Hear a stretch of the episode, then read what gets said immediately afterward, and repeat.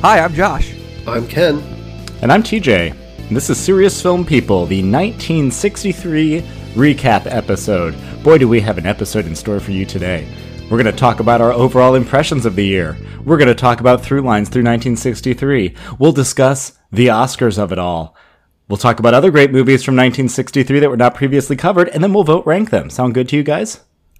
Sounds good. I yeah. I also appreciate that you're now embracing the uh, the of it all. No, uh, after your diatribe during the "Going My Way" episode. when I say it, it's said ironically. I know. I'm just. I'd like you to keep using it. Throw it in there. Yeah. Um, if you have to, even you know, bring Carrie Yules on always on to, to, to Yeah. go ahead and use it for you. It's it's the the irony of it all. Um, all right, so 1963. Parts of this year were a slog, but uh, I th- I think uh, I, w- I was glad to have seen these films. There were a lot of films in here that were blind spots for me. Uh, I had not seen any of the five films, so a- anytime you watch a movie I hadn't seen before, in my eyes, is a win. Um, overall impressions of the year, though, Ken, kick us off. Uh, well, from You the five, you lived you lived through 1963. what was your uh, I I did many many many hours spent in a movie theater that year. Um, between that and sixty two, boy, I practically lived at my local cinema.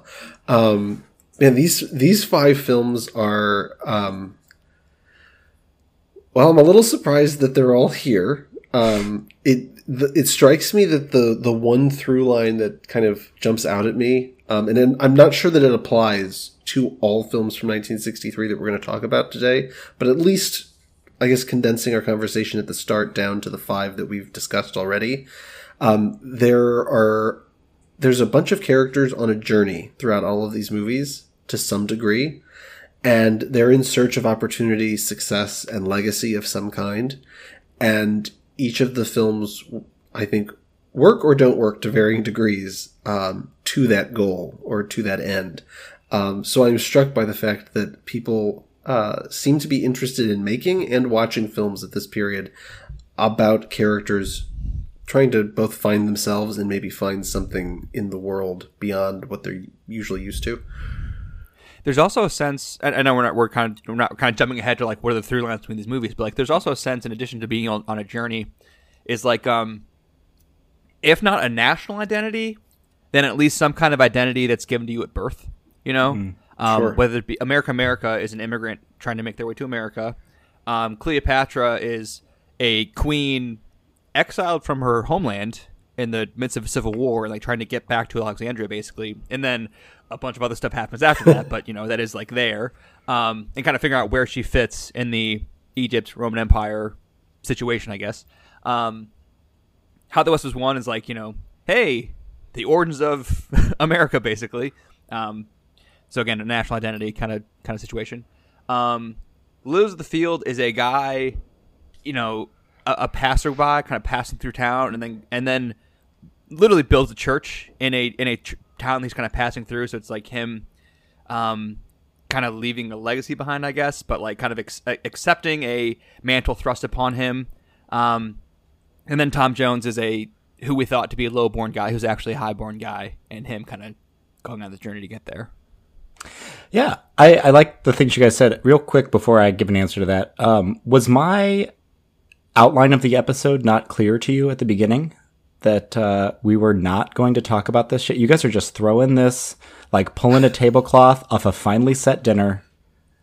Well, what do you want me to say? The impressions of, of 1963? I already said it's long. TJ. it's long. You're spending far too much time in front of a big screen if you're an audience, a, a cinema goer in 1963. These these movies, they did not know how to cut the goddamn movie down to a reasonable length of time. Well, to to i think that's actually what set i think that's actually what set off lee harvey oswald honestly was the movie was too long oh that was his breaking point well, okay. Um, so I did get a like CNN notification the other day that was like new uh, evidence uncovered in the JFK assassination could change everything. Maybe that's what it That's what is. it is. Um, but I uh, thought Trump was supposed to like unseal all those documents, then he didn't. I don't know. I guess don't know. Yeah. Okay. Um, so other through lines I see here are, and I think I mentioned this previously. More and more people are getting televisions in their homes, and I see the movies really trying to answer the question of what can we offer in the cinema that you cannot get on the tube at home. And part of the answer is three hour movies, and part of the answer is a whole plethora of film stars jammed in even for cameos. And part of the answer is extreme cinemascope or these vast, unbelievable set Vistas. sequences. Yes, yeah. This does. You're you ain't gonna get this watching uh, you know, I Love Lucy, for example. Great show. But but not you're not gonna get ah Jimmy Stewart uh yeah, being Lawrence a Welk fur isn't, you know, showing you British countrysides. Yeah. Exactly. With the exception of of one of these, they're all they could all be classified as epics. Yeah. Without with the exception of Lilies of the Field. Doesn't really fit there. I would think so. And likewise, I see among them not really anything terribly challenging in terms of theme or taboo subject. I think the most kind of challenging film out of this is Tom Jones. Uh, perhaps, perhaps America, America. Um, Yeah, I was But- just about to say one of the other commonalities. Again, I think it's for four of the films, not all five. I found four of these films to be varying, to be I'll say frivolous to varying degrees of acceptable acceptability for me. Um, I think I don't think America America necessarily was frivolous, um, but the other four are kind of. I don't necessarily mean that in a bad way for Lilies of the Field or Tom Jones in particular, but they're not particularly important films, or at least they're not trying to tackle important subject matter. In fact, I think during our Lilies of the Field discussion, we talked about how the film is almost actively trying not to have some of those conversations. And Tom Jones, while being experimental and very different, is doing more, I think, for cinema as an industry and a filmmaking process, if you will, rather than as a story or rather than as an impact on the audience. So, uh, and then we'll talk, I guess we'll talk about the other two that I, I'm not specifically mentioning at the moment as far as frivolous in the wrong direction. all right. Do, do we have anything else we want to say in general about the year, through lines or impressions before we uh, go into those gold statuettes? I'm good. All right. Uh, so, of the five films that we watched, we watched America, America, Cleopatra, How the West Was Won, The Lilies of the Field, and Tom Jones. Only two of those films, only two, received Best Director nominations. I believe we've alluded to this previously, but do you guys recall who the two who got in were? Uh, well, No. there's, there's Tony Richardson who won. He directed Yes. Tom Jones. He did. And, uh, Elia Kazan was nominated for America, America. That's correct. No one else gets in. Uh, they're replaced instead by Federico Fellini for a film called Eight and a Half. I've heard of it. Yeah. Yeah. Otto Preminger, who seems to just pick up these like director but no picture nominations for a three hour Roman Catholic hierarchy drama called The Cardinal, starring John Huston Wait. as Cardinal Ritter. Oh wow. Yeah. I tr- St. Louis Zone. I tried to get my hands on this movie and I I could only find like a $27 Blu-ray and I'm like, mm, not doing it yet. not doing it. well, I'm just astounded. There's a three-hour movie from 1963 that exists. I didn't know they made movies that long back then. Uh, could you believe it? Yeah. And then Martin Ritt for directing HUD, the Paul Newman Western based on the novella Horsemen Go By by Larry McMurtry. Uh, HUD is the movie that I definitely should have watched. If you're going to talk about the Oscars in 1963, if you're going to watch one movie or two movies had a big presence that weren't in the Best Picture field, and they were Eight and a Half and HUD, especially HUD though. And I've seen Eight and a Half, and I've not seen HUD. I should have absolutely watched HUD to have an informed discussion about these Oscars, but I didn't because I don't do my homework. Sorry. That's okay. So maybe to your point, HUD was nominated for three acting awards. Uh, Best Actor for Paul Newman. Um, it wins Best Actress for Patricia Neal. It wins Best Supporting Actor for Melvyn Douglas. Um, so it has it has three nominations there. Um, It wins Best Cinematography too. I think It does. black and white cinematography. yes, James Wong Howe wins uh, cinematography for. Uh, this dude sounds like a fucking badass, by the way. I'd never heard of this guy. Yeah. And I just kind of looked him up. Yeah. Going through the Wikipedia pages. Yeah. Tell us more about this- this badass. Uh, he was born in China. Uh, I'm not going to try to pronounce where he's from, uh, but he was the son of some immigrants who came to work on the railroad in the early 1900s, which was uh, the experience of a lot of Chinese immigrants in this country. And he um, kind of bounced around the West Coast in Oregon, Washington, ended up in California, in Southern California at one point. And he uh, kind of worked, he, he was a professional boxer briefly in his young life. And then just kind of worked odd jobs around Los Angeles, including being like a busboy in, in Beverly Hills. And then he got a job like uh, working for a photographer. And I think uh, he w- was like the the clapper boy, like the guy who does like the clapper in, in between takes, you know, on a silent film. And uh, Cecil B. DeMille saw him and thought it. I think he was, according to Wikipedia, he was amused by the sight of the diminutive Asian holding the slate with a large cigar in his mouth.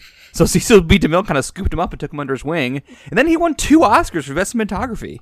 You know, the other- that's, that's, ten, cool. 10 nominations. Uh, the Rose Tattoo, and he was the DOP on 130 films from Damn. 1923 to 1975. Um, yeah, so big shout out there to James Wong Howe. Um, eight and a half you mentioned is the other one that pops up here, and we'll talk, I'm sure, a lot about eight and a half throughout. But it was also nominated for and won Best Foreign Language Film. It was nominated for Best Art Direction, Black and White, and Best Costume Design, Black and White, which it won. It loses. You ready? Ready to wince? It loses Best Story and Screenplay written directly for the screen to How the West Was Won. Yeah. That's tough. That's That- really that's, tough. that's tough. brutal. That's Yeah. Um, but, you know, screenplay Oscars, that's how they go. Um, a couple other just shout outs here, because we have mentioned a lot that Cleopatra kind of cleaned up in some of the um, technical awards.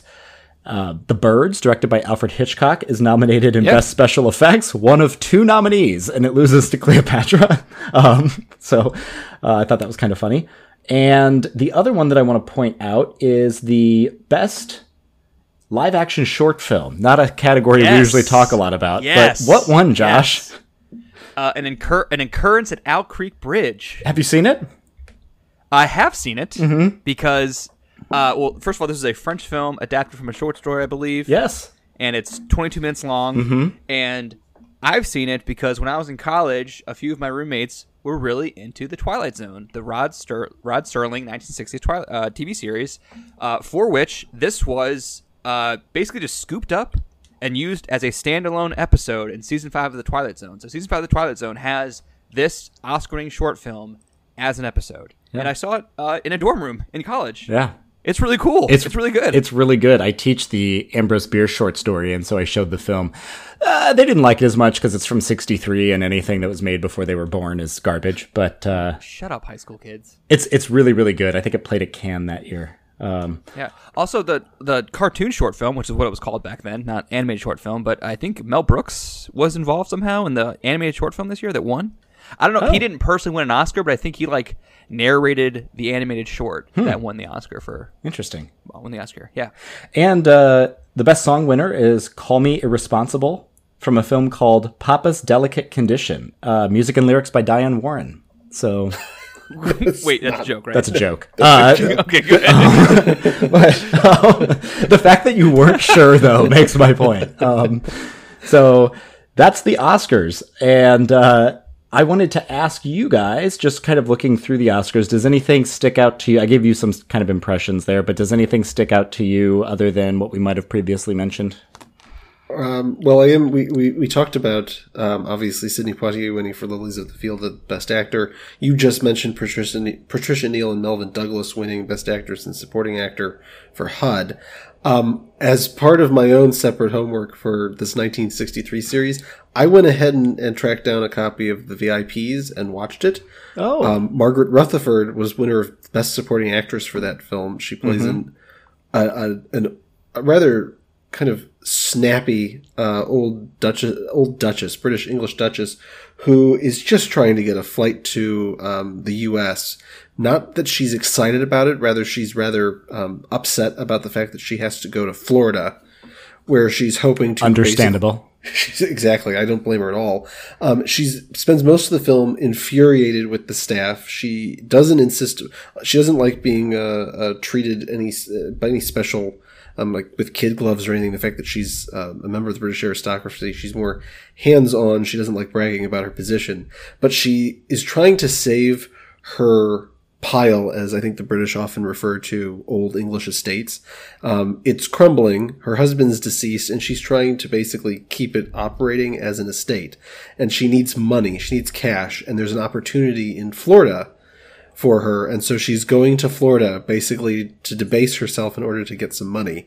Um, and ultimately, all throughout the film, uh, she ends up getting opportunities from various other other personalities, including ultimately Orson Welles playing a German film director who decides he's going to pay her a buttload of money to use her estate in his next movie. And so she immediately rips up her ticket and decides not to go to Florida because thank God for Orson Welles. So it's a strange movie. And I, I mention it here because we obviously discussed Cleopatra and the VIPs most prominently stars Elizabeth Taylor and Richard Burton oh, in what I can only assume was filmed during their downtime from Cleopatra. they must have just squeezed this in. Mm-hmm. And it's not a bad movie by any means, but it's an odd movie because it primarily takes place in an airport terminal and at the hotel next door. And the two of them kind of do the same thing they do in the second half of Cleopatra and the same thing they do in um, Who's Afraid of Virginia Woolf, where they're pretty much playing a couple at odds. And, um, yeah, it's it plays better, I think, than Cleopatra, but not a great film. It's just an oddity, I think. And the fact Well, that Margaret Rutherford wins, strange. I'm at least glad you mentioned it though, because what I was going to say is that the Oscars, if you look at the winners, it's kind of top heavy in terms of like, effectively every major award was won by either a Best Picture nominee or HUD or Eight and a Half, and the only categories where one of those one of those seven movies didn't win was like you know your your short films, your documentaries, and then Best Song, Best Adapted Score, Best um, Sound Effects. And then Best Supporting Actress, which was what you just cited for Yeah, the VIPs. She beats. I, I can. I can only assume we talked about the other five nominees, or the other. Excuse me, four She beat three actresses right. from Tom Jones, and then the actress from the Field. Right, the actress and had none. Right, Mother Superior in that movie. And honestly, Margaret Rutherford is playing just a slightly, well, not slightly different. She's playing kind of the antithesis, the antithesis to the Edith Evans character in Tom Jones, whereas Edith Evans carries herself as this high and mighty, you know, well-to-do, well-bred, um, self-important uh, aristocrat in Tom Jones. Margaret Rutherford is playing the exact opposite. She's she's borderline Miss Marple. Margaret Th- Margaret Rutherford is most famous, I think, for having played um, Miss Marple in a series of adaptations of Agatha Christie novels, where she plays the the old lady sleuth, basically a precursor to Murder She Wrote. And she basically plays that same character. It's just they tag her with this title of Duchess, and it's it's a charming little performance, but it's a little odd that it, it wins Best Picture. Um, she's not doing a whole lot different, I think, than anything else I've ever seen Margaret Rutherford in. Uh, Josh, do you have anything else on the Oscars? No, I wanted to mention the two short film categories, which we already have, and I wanted to mention um, James Wong Howe, Oh, and yeah. we did that as well. So that's all I had. Sweet. So the reason this this year I picked this year, um, and the reason I picked this year was uh, Tom Jones. Actually, I didn't mention this on the episode. It's a very kind of important movie in my life. Um, I also am a foundling bastard child that was named. So TJ, you hear me referred to as TJ on here, and the TJ is Tom Jones. This was my parents' favorite film. Um, You're lying. Yeah, that's That's a lie. that was a lie. That's a holdover. That's a that's a joke from another another week. Uh, I picked this film because, like I said, I, haven't, I hadn't seen any of them and I wanted to see them, but also because I think this year is a garbage year for the Oscars, but an excellent year for world cinema. And that takes us to the next portion, which is I believe my top 10 from 1963 is full of some effing ba- headbangers, as Ken would say. Um, and you'll notice that none of these headbangers were nominated for Best Picture, despite me liking one or two of the best picture nominees. Um, so I'm going to try to blitz through, and I believe Ken has a top 10 as well. But um, Josh, actually, do you want to go first as the person who doesn't have a list, but maybe would have a couple movies from '63 that you were fond of? Um, I'll have to Google movies that came out in '63 because I don't know any of them offhand. Why don't you do that while Ken and I start our top tens, huh? Okay, And let's do that. Let's do a little uh, little rat a tat here, Ken. So I'm going to start at ten. Uh, actually, I'm going to start before ten. I'm going to start at. Uh, here's just a whole list of that. I'm just going to list other movies that I thought were really awesome that didn't make my top ten. Uh, notice the number of short films in here. So, Andy Warhol's Blowjob, uh, Occurrence at Owl Creek, Bri- Occurrence at Owl Creek Bridge, previously named, Le Petit Soldat, which is a Jean-Luc Godard movie, The Bakery Girl of Monceau, which is Eric Rohmer, uh, La Ricotta is a short film with Orson Welles dubbed in it by Pier Paolo Pasolini, Flaming Creatures, which is kind of a classic of uh, queer film, Salut les Cubains, uh, Varda documentary about her trip to Cuba. Scorpio Rising, which is a Kenneth Anger, another short film that's kind of a classic of American queer film. Uh, my The Great Escape, Charade, From Russia with Love. My number 13 is America, America. Then I got Bay of Angels, Jacques Demy, uh, and Shock Corridor at 11. So that was just my movies that didn't quite make it. Josh. So I googled 1963 movies to see if there was anything that I'd seen. Uh, well, number one, the obvious one is if you go to our Patreon, we have an episode on From Russia with Love and Unserious Film People. So I, I have seen that because we watched it for the podcast. Um, and the other movies I've seen from 1963 are mostly stuff that the three of us watched together in our little film club during COVID, which was basically this podcast before we had microphones in front of us. Um, c- because we watched during the, we watched Contempt, didn't we? We did. Yes. Yeah, the um, Le uh, Mépris. uh, Godard, The movie, Godard. Contempt. Uh huh. Yes, which uh, I I kind of remember parts of that movie, but not a ton.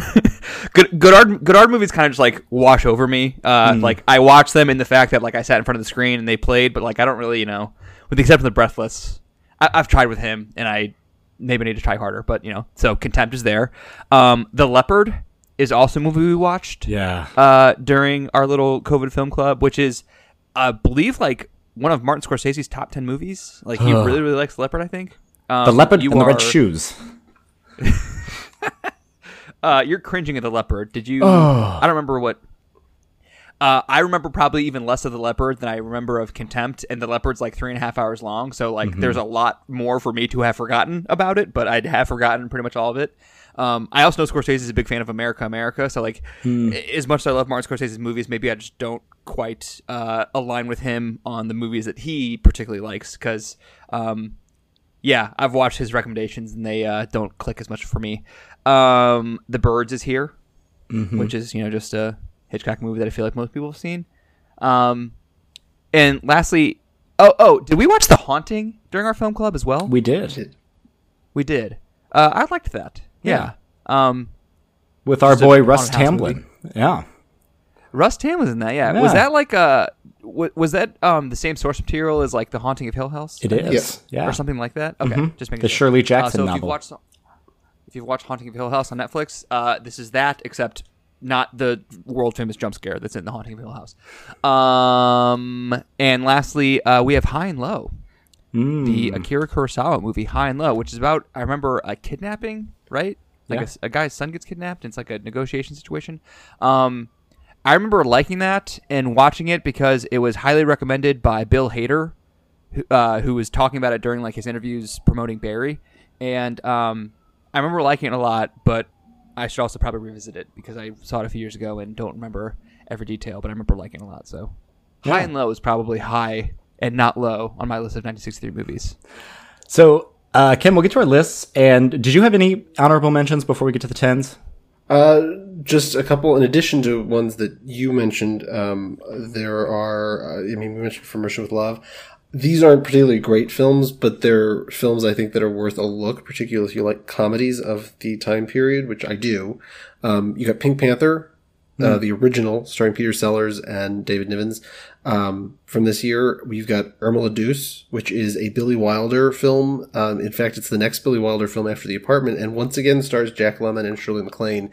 Uh, set in Paris, it's very different from The Apartment.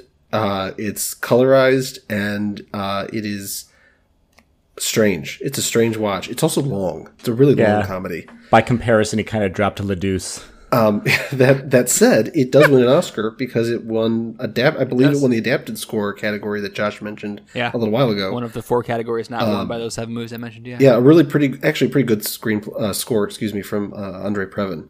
So Hmm. um, uh, shout out that one. But we can get started on our, our Cool. back and forth lists. Um, Yeah, I'm not gonna lie. Some some have already been mentioned. Yeah, of course. Let's like Nadal Alcaraz this thing back and forth. And by that, I mean, don't take your COVID shot. Um, all right. So my number 10 is The House is Black. It is a 20 minute documentary uh, set in a leper colony in northern Iran. And this movie is uh, wow, it is beautiful in looking in finding beauty in things that are kind of deemed disgusting and ugly. And it is just a, a film about the bare look of human dignity, and it's very affecting in just being 20 minutes. Available on the Criterion channel. Directed by Forough Farrokhzad. All right, my number ten. I'm going to start out with, and I, I have to admit I haven't seen the one you just mentioned, TJ. So I'll have to take a look. I'm writing these down as we go, um, so that I can catch up with any that I haven't seen myself. My number ten. I'm starting with The Birds from Alfred Hitchcock, which was already mentioned. Um, it's not one of my favorite Hitchcock films, despite the fact that I love almost all things Hitchcock. Um, that said, I've come to appreciate this film more over time. I think when I was younger, the first time I ever saw this movie, knowing it came right after Psycho for Hitchcock, um, it always kind of was a bit disappointing to me um, because it's just it's not as powerful uh, a thriller uh, as that one is, or or for that matter, many of his preceding films. You've got um, North by Northwest and um, Vertigo coming right before Psycho, so this one always kind of left a slightly lesser taste in my mouth. That said, on rewatches over the last decade, it's grown on me a bit as a film in and of itself, as a separate film all by itself. Uh, I particularly like uh, Hitchcock's choices. That's um, that's not to say that I love his uh, filmmaking styles. That is torturing uh, Tippi Hedren as he allegedly did during the uh, filming. Um, but I like many of the choices he makes here, and I particularly like the choice the, the the decision to make a film uh, in which humanity is being attacked by nature as it is in that film. I think lots of other films try to do it, and I'm not sure they do it quite as effectively because there are some legitimate uh, thrills and scares in that movie that hold up over time. Sweet. My number nine is the previously mentioned Jean Luc Godard film Contempt. Not my favorite Godard Wow. film, but probably in my top five Godard films, uh, starring Brigitte Bardot, Michel Piccoli, and Jack Palance, as well as Fritz Lang. Fritz Lang playing a director who is making an adaptation of the film The Odyssey. When they suspect that he's going to make a bomb, they try to hire a new screenwriter to come in and punch up the script. And then that kind of veers off into the destruction of a marriage, as it does. Um, I really like Contempt. I was on its, I think, wavelength with what it was trying to do intellectually. I felt like I was actually able to kind of understand it there. And I found in ways that a lot of other Godard movies don't quite get for me, um, that it worked emotionally uh, in the end. So Contempt is my number nine. At number nine, uh, I've actually got America, America. So I've got I, that. That's a recent slide into this uh, this list. I will I will say it's not, it's not really a spoiler. It's the only one uh, from the 1963 films we've discussed in each episode. So the best picture nominees, it's the only one on my top ten list. Um, but I really, really appreciated the look at the immigrant story in this movie. I hadn't anticipated it. I really know I didn't know what to expect, um, other than the fact that Kazan is a well-respected uh, filmmaker and and uh, drama story writer. But uh, this film really kind of has settled with me over the last few weeks since we watched it, and uh, we'll see. I, I'm interested to see what my take is going forward. I don't. I'm not going to rush to rewatch it anytime soon because you know what, one sitting was enough for a year or two. But I'd like to revisit at some point in the future to see how I feel about it um, going forward because as I think on it, uh, this film kind of rises in my esteem. I think more and more.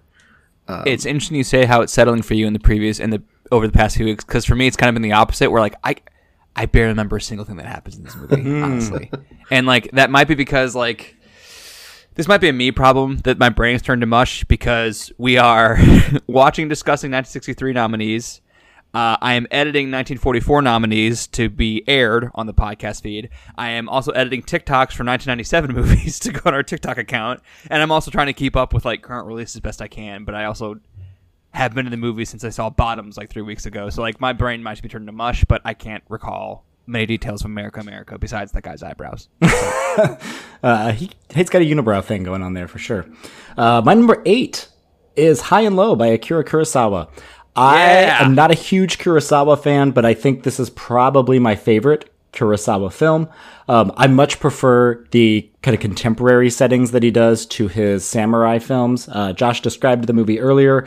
I'll just add on there that I really like the way it sets up. It's it's a propulsive thriller, but I like the way it sets up. Do you have concern for someone who's not your kid when they're put in danger?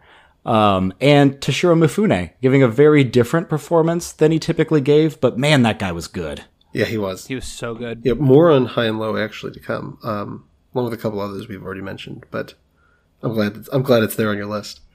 Um, my number eight, I actually have the leopard on my list from uh, Luchino Visconti. I actually quite liked this film when we watched it. Um, it's the story of, a, of an Italian prince in the late 19th Oh, century. sorry. Just just hearing about it made me fall asleep for a second. it's it is definitely an epic, uh, appropriate for the time period. Um, story of uh, a Sicilian prince uh, right around the time of unification in Italy, and he's trying to keep the family uh, afloat. The the aristocratic Italian aristocratic family that he's leading, and uh, it it obviously uh, stars Burt Lancaster, who's an American. It's an odd choice. Um, Claudia Cardinale is in here. She looks either she she I think gives a pretty good performance. I like her slightly better in uh, How the West uh, How the West uh, necessarily not How the West was won, but Once Upon a Time in the West a few years later. Um, that said, this movie is there's a there's a beauty to the movie in its slow methodical kind of uh, distillation of everything that's going on historically speaking in Italy at this time period. I'm fascinated by it, so it lands in my top ten. Uh, again, I think out of interest and fascination more than necessarily the fact that I I think it's one of the great all time films. But nonetheless, here it is at number eight on my list. My number seven is a film I watched in preparation for this podcast. Uh, Louis Malle's The Fire Within, available for free on Criterion Collection. It is about this uh, fellow named Alan, who is an alcoholic, and despite the fact that his alcoholism has been successfully treated at a detoxification clinic, doesn't believe that he should leave because he actually is suffering from uh, depression or anxiety and no one really takes him that seriously for it. So he decides to kill himself, but first he's going to make a quick round about Paris and catch up with his old friends before he does so. And um, this movie does not go where I thought it was going. And it, it- sometimes I'm watching a movie and there's a moment or a line that I'm like, okay, I'm I'm really hooked now. It was this. He says to his doctor, the doctor says, "Do you have feelings of anxiety?" And he says, "Not feelings of anxiety, doctor. It's a constant feeling of anxiety." And I was like, I'm in. Um, it was a good, really good film.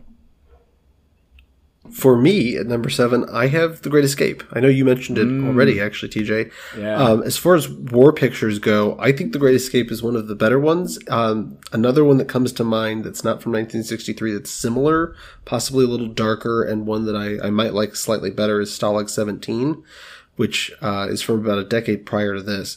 But this one, nonetheless, is one that I think has not only uh, survived really well culturally speaking, a lot of people still love The Great Escape and reference it. I mean, it's got an iconic performance from Steve McQueen in the lead role. You've got James Garner in there, um, and Richard uh, Attenborough, Charles Bronson, James Coburn. Great cast of British and American actors playing prisoners in a Nazi war camp who are trying to uh, organize an escape breakout of the prison.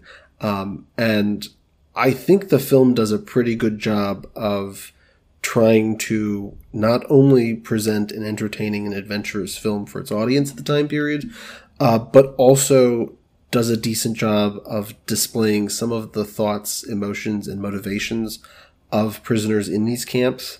Um, it's not the most, I would say, accurate depiction necessarily that we see on screen of these kinds of camps, but I appreciate the fact that it is doing so in an attempt to, I think, bring the audience kind of up to date and um, aware of the time period and what the what the soldiers may have been again what they were thinking and what motivated them most um, and how they interacted with one another. The fact is, there's some conflict at times between the characters, and I appreciate the fact that it's not all just good guys versus the Nazis. The fact that there is inherent kind of opposition among the Allied soldiers, it makes for an interesting watch. My number six is Alfred Hitchcock's The Birds. I used to think this was a not that good Hitchcock movie, and boy, did the rewatch sing. Could help that I've got a beautiful 4K. Um, here's what I really like about this film is you kind of I- oh, okay. I don't want to say that you don't. I'm not gonna say you don't need the birds, but uh, Melanie Daniels is such a fascinating character. Uh, the first half of this movie, where you barely get really any bird action going on, I'm just like, what is up with this lady, and what is she gonna do next? Um, and then the birds show up, and it's very vexing what the birds are actually a metaphor for. Obviously, it's something sexual, but it's not quite it's very hard to pin down, I think. And the movie does a really cool thing that Jaws would do later as well, which is, you know, the real terror is what the people do when there's a threat. Um, to quote the tagline, remember, the next scream you hear may be your own. I, I'm, I'm here for it. I'm here for it. Rewatch, rewatch. Let's let's do a, a, joint rewatch, can we? Um, number six for me, I've got El Verdugo or The Executioner. I wanted to watch that one. It's a it's a it's a comedy uh, from uh, Luis Garcia Berlanga. So it's a Spanish uh, film that I I really enjoyed. Um, I don't know if it's still streaming on Criterion. That's where I first watched it a couple years ago. Um, it tells the story of kind of a a hapless undertaker who can't find love. He doesn't really have uh, much pride or much to speak of in his life, uh, and he ends up befriending the local executioner, the regional executioner, who has a daughter that no one will date or marry because no one wants to be related to the regional executioner. and he gets not only roped into marrying her, but roped into becoming the successor executioner, which kind of comes with a, a, a, down, a downer of a reputation. People don't really like hanging around with these people. and the, whole- the whole film is him trying his best to fulfill the role without actually execution, executing anybody. Hmm. And it's a brilliant little comedy that I highly recommend for anybody who wants to take a, a look at a foreign film from the time. Nice. My number five is a film by Alain Resnais called Muriel or the Time of Return. Um, Alain Resnais made Hiroshima Mon Amour and one of my favorite films, Last Year at Marienbad. And he was just a really weird French dude who worked a lot with Alain Robbe-Grillet. And this film, it's very hard to talk about the plot because it's precisely about the unreliability of memory and objective versus subjective past and private and historical trauma and it's a movie that like resists synthesis all over the place with these with very strange editing techniques throughout um it's it's very cerebral it really keeps you on your feet and by the time you get around to the end of it um it's it the, the affect of it is very strange. You have a feeling of having like lost something, and it was a very affecting movie, uh, effective movie for me. So that's Muriel. For me at number five, I've got Charade from Stanley Donen, starring Audrey Hepburn, Cary Grant, uh, and Walter Matthau. What a fun movie! It is. It's a brilliant movie. It's it, we've mentioned this before, I think, on a previous episode when we mentioned Charade. But in fact, I think we we discussed it briefly on From Russia with Love of all things. Um, but the fact that it is notoriously considered the best Alfred Hitchcock film that Alfred Hitchcock didn't actually direct. Um, so it's telling that I've got it here above the birds because I think Charade is a brilliant, brilliant cat and mouse game that is a, it's basically a masterclass in pacing. The film does a very, very good job of um, setting its thrills, slipping in humor where necessary, and keeping the audience on your toes. So you're never exactly sure who's telling Audrey Hepburn the truth in any given moment, Yeah. and whether or not what she's understanding or what information she's receiving is true or accurate. And it doesn't To the like the very last moment. Of the Correct. It's yeah. one of the only films I've ever seen where every time I introduce it to somebody new, they're not they're nobody's ever as confident when you're going into the last few moments. If I've talked to them after they've watched the film, nobody ever seems perfectly confident on what the hell's going on Yeah. until the final reveals. Um, It's quite good. I think, yeah, I think it's just it's, it's telling how brilliantly a film uh, it is. And Josh, I will recommend that one to you as well. I think that's another one of those like it doesn't feel like a super old movie. It plays pretty well, um, a- and I think you would like the the thrills of it. Um, All right. all right, my number four. Uh, here's where I lose my my film bro card. Ready? Um, it's been a while since I've seen this movie, so maybe it should be higher. Maybe it would be higher. But here's where it is: eight and a half is my number four film of 1963. I have a question. How dare you? yeah, I know. Um, I mean, it's a masterpiece. There's not much to say about it, really. But uh, I really appreciate Fellini. I don't. He's not up there on my like Mount Rushmore, and people that are in the top three are. So I, I can't say anything negative about eight and a half, other than it just didn't quite reach that inner circle for me. Um, there's a lot to say about eight and a half, but we're playing tennis here, so Ken, go ahead. Number four for me is The Haunting, which I'm pleased Josh brought up earlier. Um, this is one of my personal favorite films, particularly this time of year. Um, we're, we're in the fall now, and everybody's listening to this. They've got Halloween probably on their minds. Um, this is definitely a film if you've never seen it. I highly recommend. It's from Robert Wise. It's basically the first film he did right after West Side Story. It couldn't be any more different from that film in tone and um, and and story. Um, adapted from the a haunting house on Hill, uh, excuse me, a haunted a haunting on at Hill House. Um, all of the characters in this film fascinate me. The performances are all excellent, and it's a another perfect example of tension building. And like Jaws later on, um, similar to the birds, but more I think like Jaws, Robert Wise does so much by showing so little that this film is still eerie some 60 years later. Um, so I really, really, really love this movie. Just for the record, while we are recording this in September, and it is spooky season for sure, by the time people hear this, it'll be November 9th, and no one will have Halloween on the brain anymore. So, Oh, sorry. It'll Go back in time and watch it during spooky season. It'll still, it'll still be, it'll still be spooky enough. Um, Uh, all right, on to number three. This movie, uh, I couldn't pen down if this was 1962 or 1963, but I wanted to get it on a list, so I went ahead with 1963. Um, Chris Marker's La Jetée, a 28 minute film that is a series of still images. And damn, is this movie good? Have you guys seen this?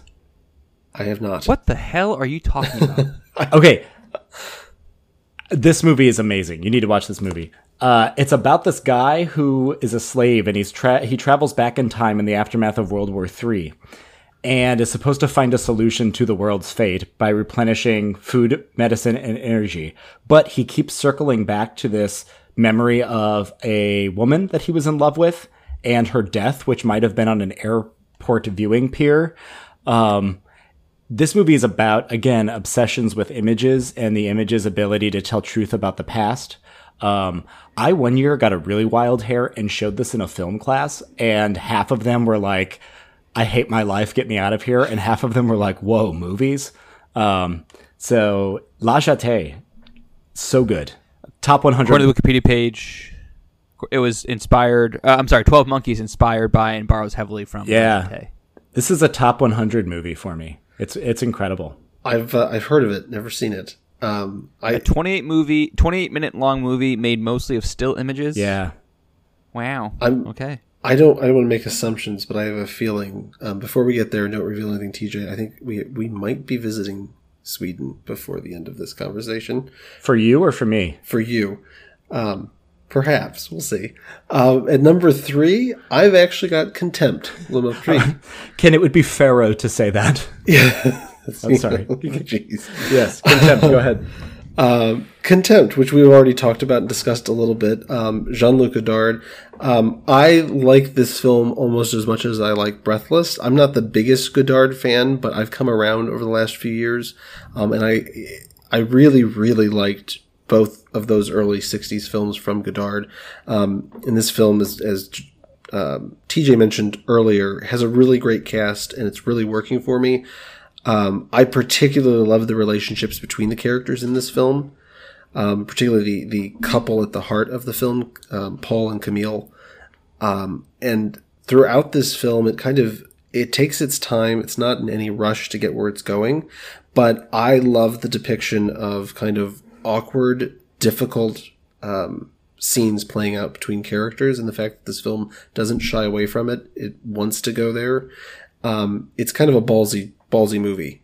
Um, and I have revisited it once since we watched it together, and it still holds up for me. So Contempt, all the way at number three for my 1963 list. Well, Ken, you called it.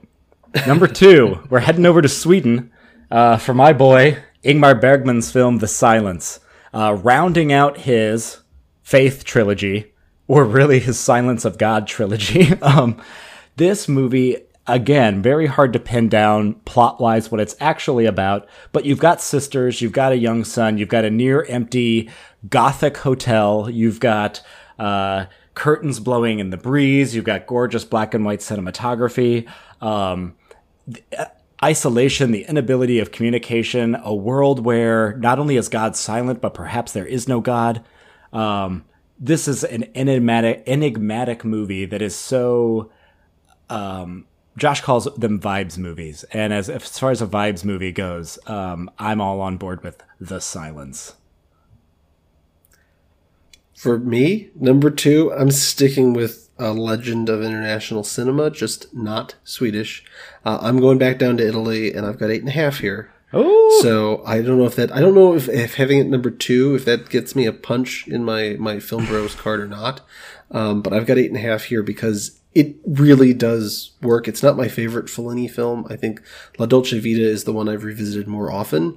Eight and a half though is the one that kind of feeds the part of me that loves filmmaking. Um, I probably more so than La Dolce Vita, which is just more of a commentary. I think on on not to be uh, simple about it, but life and humanity. But eight and a half is the one that I think kind of gives my get, gets my engines revving um, most among the Fellini movies for this this time period in cinema. yeah.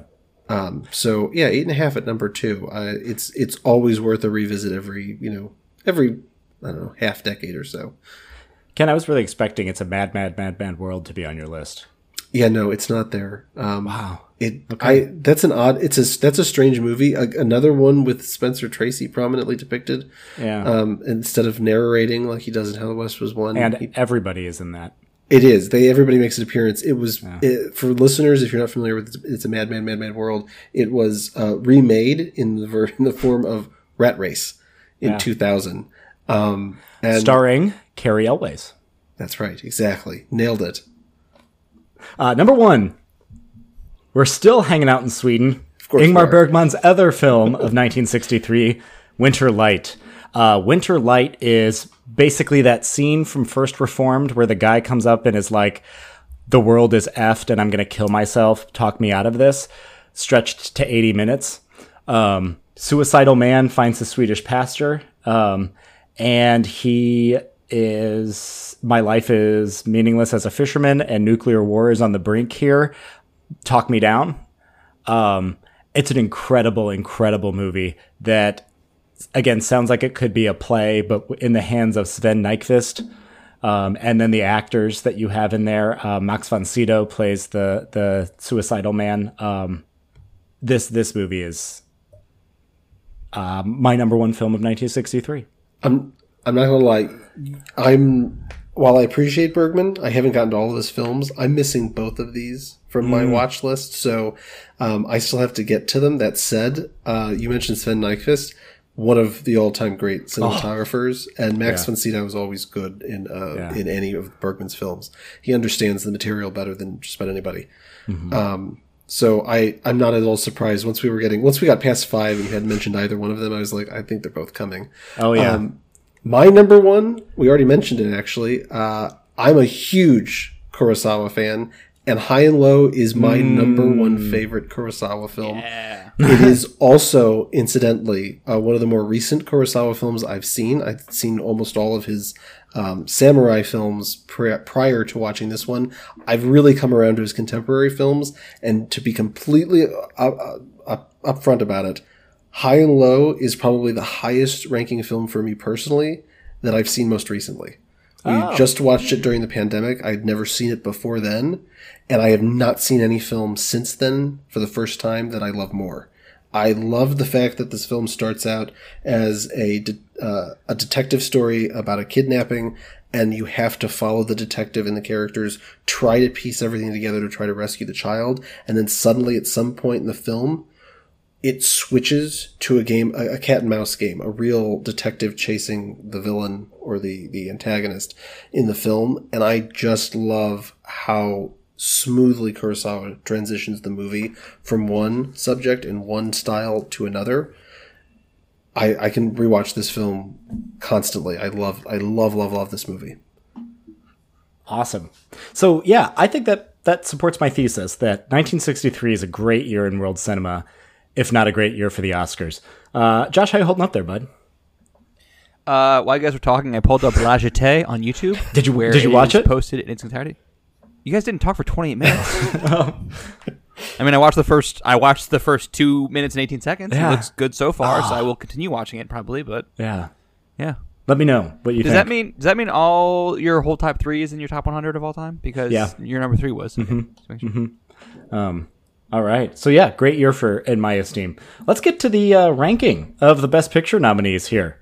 Um, Before we do that, may I give you the numbers comparing the five nominees? Please do. Whether it be box office, Metacritic, etc. Okay. Uh, Letterboxd. Start with letterbox. Letterboxd. Letterboxd. Letterboxd.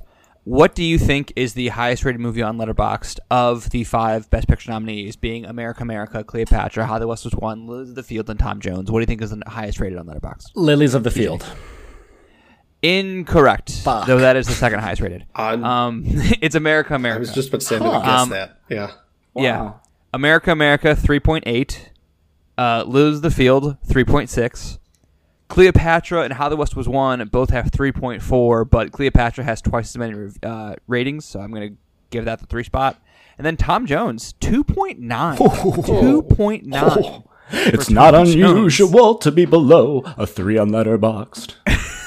Which, I mean, you can listen to the Tom Jones episode for my take on that. I kind of think that people on Letterboxd are being overly mean to it just because it won Best Picture and therefore it's being held to a different standard. That's just my opinion, though. But um, also, just notably, not a whole lot of people have seen these based on Letterboxd ratings. Like, 16,000 people rated Cleopatra, 8,500 people rated How the West Was Won, and then, you know, 7,000 Tom Jones, 6,000 for Lily of the Field, 2.6 thousand for America America, so like not many at all. So like Yeah. pretty low. Uh, on Metacritic, another thing we talked about last week for Tom Jones is that you know you, you said it didn't get rave reviews, but um, per Metacritic at least, it actually was the highest critically reviewed movie of these five. Uh, 77 on Metacritic for Tom Jones, 72 for America America, 61 for Lose the Field, 60 for Cleopatra, and only a 56 for How the West Was Won. Ouch. And I want to know. I mean, granted, like Metacritic might. I think they dig into historical reviews to get this number. I think so. Like, I think that might also be capturing contemporaneous reviews. I'm not really sure. But one thing I noticed is 77 is not very high for Metacritic, and that's the highest Metacritic rating of these five. So like, none of these were really super super well received critically. It seems, mm-hmm. and like 56 is like a pretty low number for best picture nominee, but also it's it's how the West was won. Like that kind of surprised me that that wasn't as uh, that was so middling with critics.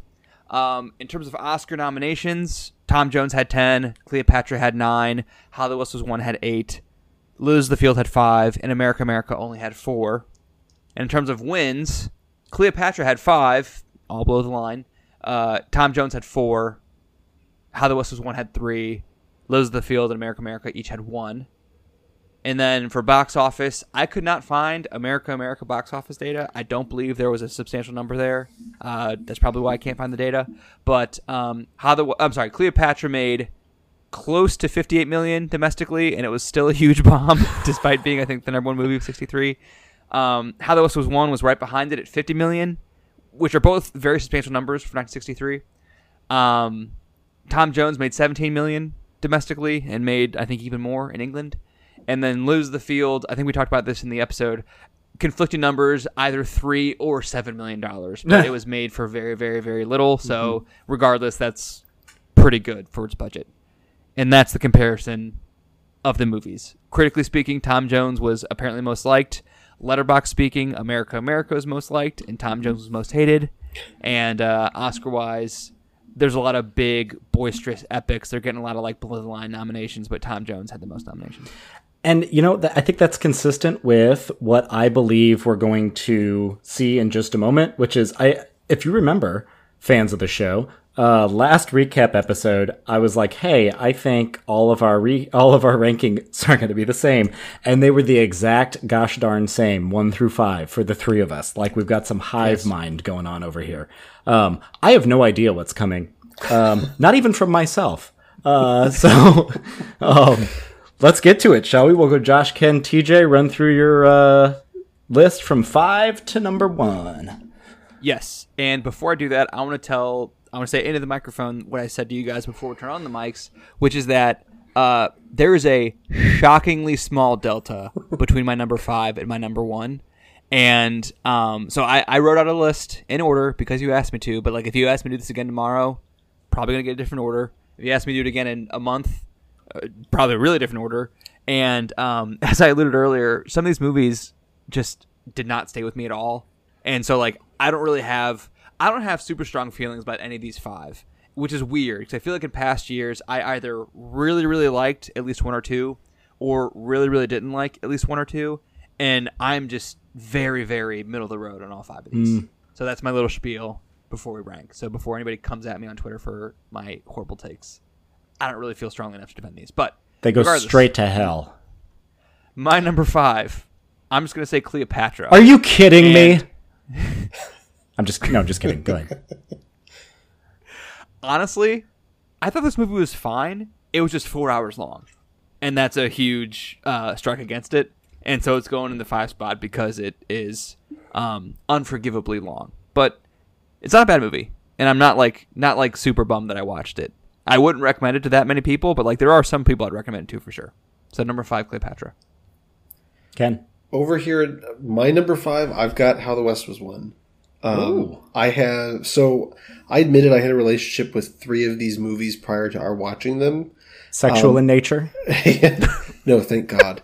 Um, there, there's, there's absolutely nothing to love that much about any of these. But how the how the West was won is the movie uh, of all five of these that I just I can't get behind. It's just too much hoorah American spirit. Aren't we all great? And you know, expanding westward, unlike any other peoples in the history of mankind. And look, look how difficult it was, and how great the world is now. And by great, we mean you know, like twelve lanes of, of interstate highway circling around a maybe Shot through a dirty lens. yeah, um, it's it's an oddity, and I just it's an epic that I just don't think works. So I do I do separate it a bit from the others. I think it's just kind of a fail on what they're trying to do. Well, Josh, I agree with you and disagree with you. Uh, my number five is Cleopatra, so I agree with you on that. I disagree with you on. I think this is a bad movie. I'm glad I saw think it. I, I think it's trash. Um, and Okay. Uh, I don't really have much to say uh, about it other than I really didn't like it. And I mean, there is there is some amount of Schadenfreude going on where like they spent so much goddamn fucking They money did. on this movie, and so and then it ended up being four hours long, and the epic of all epics, and then like even though it was the number one movie of the year, it still was a major, major, major bomb for the studio. So like something about that, I think like I kind of want it to be bad, for, and, and like um, but I don't think it's like super bad. Okay. I don't know though. Hard to say. it is it is not like super bad at all. No, it is not super bad. No, All right, number four. I'm going with. Uh, I kind of went back and forth here with my three and my four. Uh, I'm going to go ahead and go with America, America, because as I mentioned, I remember so little of this, and I'm really sorry, guys. I know you guys both had it uh, in your top 15s for the year, so uh, maybe I should just listen back to the episode to hear your takes on it because I, you know, I haven't edited the episode yet. So even though you're listening to this, we've already aired it. Uh, that conversation was a long time ago as we we're recording this. So, um, sorry, I, I don't remember much of it and don't have. A, I thought it was, I was pretty lukewarm on it when we watched it in the first place, and like it, as I said earlier, in the intervening weeks, it kind of just fell out of my mind entirely. I think. I think that's an honest take, though. If it completely fell out of your mind, it it means it's not it's not staying with you after you're wa- after watching it. Realistically though, maybe um yeah, I don't know. Maybe this should be three, but for now I'll leave it at four. I, I won't second guess myself.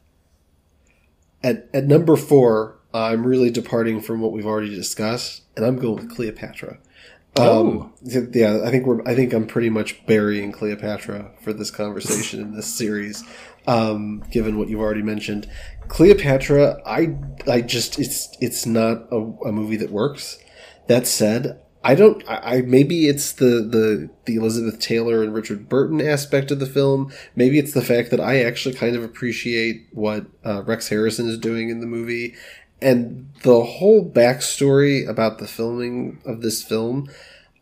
I don't know what it is, but I am fascinated to to hell and back by this movie. So, and I mentioned during that during our, our episode, I've seen this movie now three times. I think beginning to end or something like that. So I've spent a lot of time with this movie, Yeah. and Like um, half a day. again, it's not it's not it's not that it's a good film. I don't think that any more than I did the first time I saw it. But there's something about it that that I can I can get behind and sit and watch it. So it didn't land at the bottom of my list. I've got it here at number four. Well, speaking of the bottom of Ken's list, my number four is How the West Was Won. Um, Ken, I think you characterized it pretty well. Um, all my, the only distinction I would make here is I really kind of hated Cleopatra, and I could watch How the West Was Won again, but I think it's pretty big and dumb and naive. Um, and I, I, I don't know. I mean, some things I liked about it, but overall, I was I was not impressed. As we're discussing this, I'm like rethinking my rankings, even though I said I wouldn't second guess myself. I'm like rethinking. I'm re- I'm rethinking this in real time, but whatever. Again, my caveat is there's so little difference between my number five and number one. So continue on. My number three is uh, Lilies of the Field. Mm. Lilies of the Field. Um, I thought this was good. I think my favorite thing about it is it was like 93 minutes long, and the movies we watched before it were like all 250 plus. Um, this is a pretty historic movie, just in like the uh, you know trivia of the Oscars because it had historic Best Actor win for um, Sidney Poitier, But um, it's a nice little movie. Uh, again, I I watched it and like I'm like I get it. Seeing Sidney Poitier, like I get the charm, I get the appeal, I get why he was as big of a deal as he was. Um, also a little slight though, I thought in the scheme of things, you know. But All right. For me, at number three, I've got the Best Picture winner, Tom Jones. Oh. Um, for me, I, I and we discussed this last week on the episode, but um, there's a lot that I appreciated about this film, and at the same time, I think the pacing throws me off, and I think the silliness of the film kind of does it a slight disservice here among some of these other more serious movies. I guess my biggest problem with Tom Jones is I appreciate what he's trying to do. I just don't think Tony Richardson completely pulls it off. I think the fact that other films, as we discussed last week, carried the torch later on, um, I think that's that makes it an important movie in that regard, but not necessarily one that in and of itself um, fits here. So I don't think it's a bad movie. I think it's I think it's a, a worthwhile watch, but again, I just don't think it succeeds on everything it's trying to do or trying to be. Okay. Uh, well, my number three is also Tom Jones. Um, I appreciate the risks it took, as we talked about last week. Um, I appreciate the irreverence and the silliness of it, especially kind of zigging where one might expect it to zag. However, I'm not really super fond of it. It didn't really connect with me in any meaningful or profound way. Um, this is one that I think in a couple weeks I'll be like, oh yeah, Tom Jones. Um, so, oh yeah, Tom Jones. I think it probably feels similarly to you, TJ, which is why it's my number two. um, this is recency bias because as we're recording this, I watched Tom Jones yesterday, and then uh, watched also I rewatched like the first hour forty five or like hour and a half uh, today. So I it's very fresh, um, which is more than I can say for than America America. So maybe if I watch America America tonight, then I will completely reorder my rankings. But Don't do uh, that to yourself.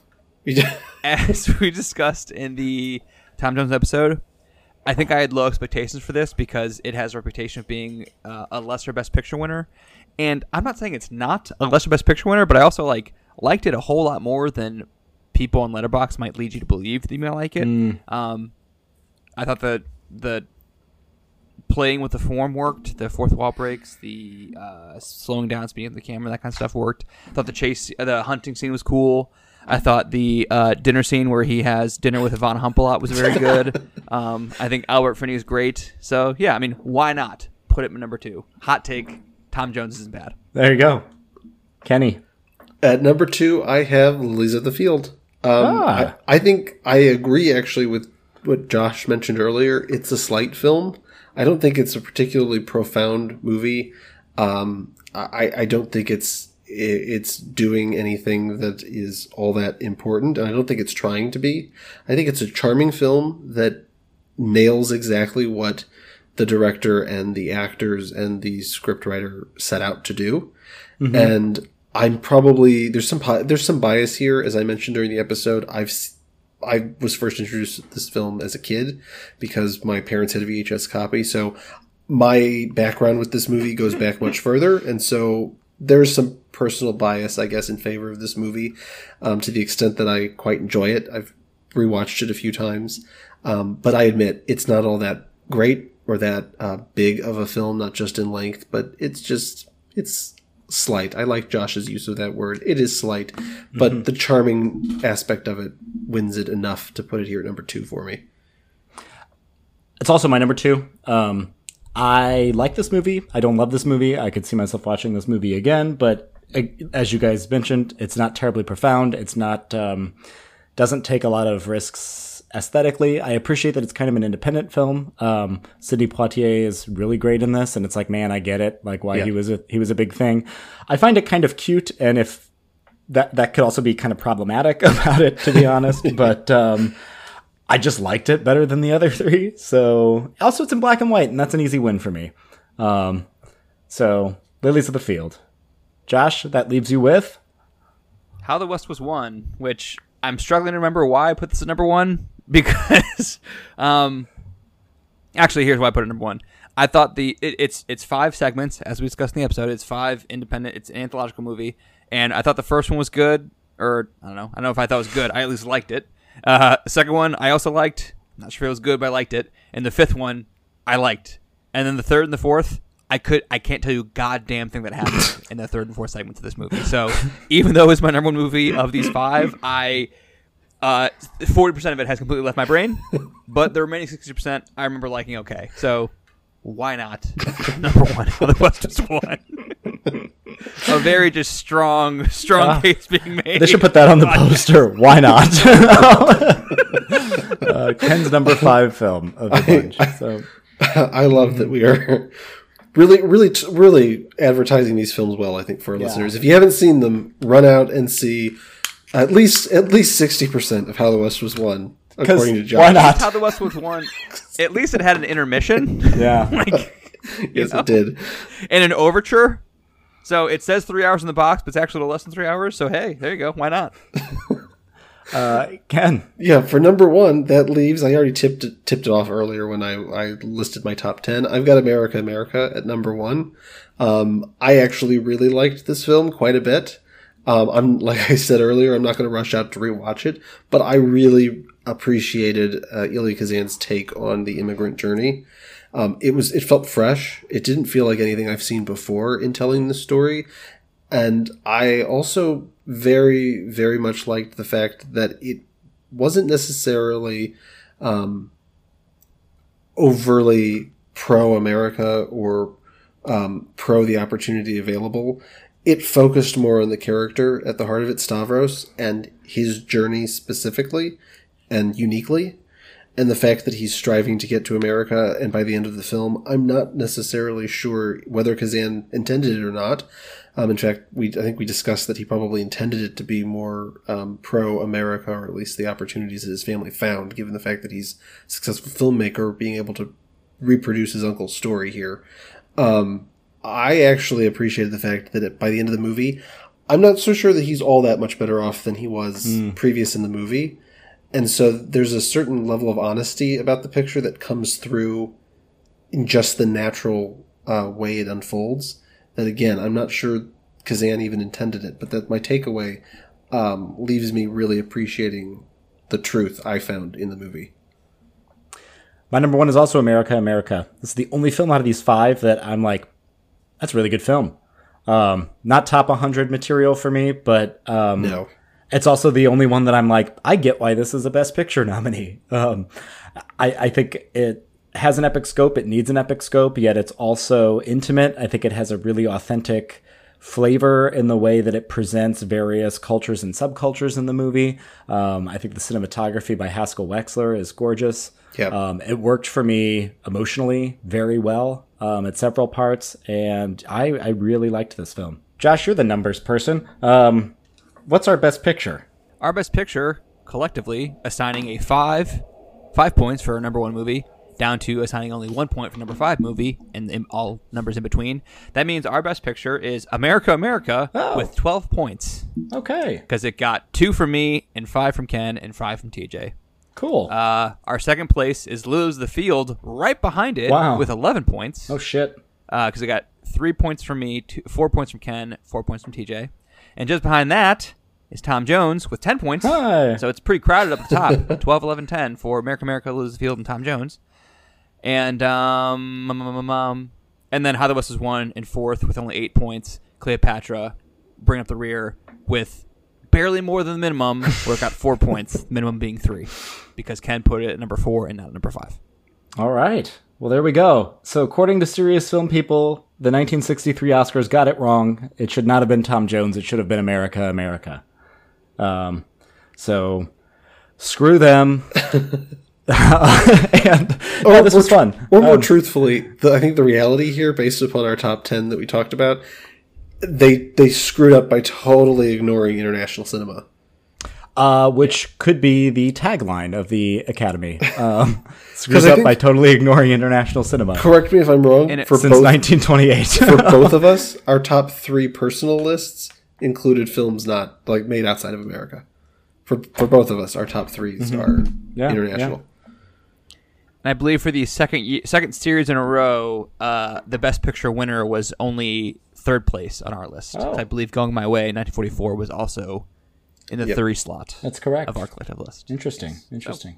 All right. Well, Yes, yes, yes. that wraps 1963, and more excitingly, that means I don't have to host again for like three more months. So, woo!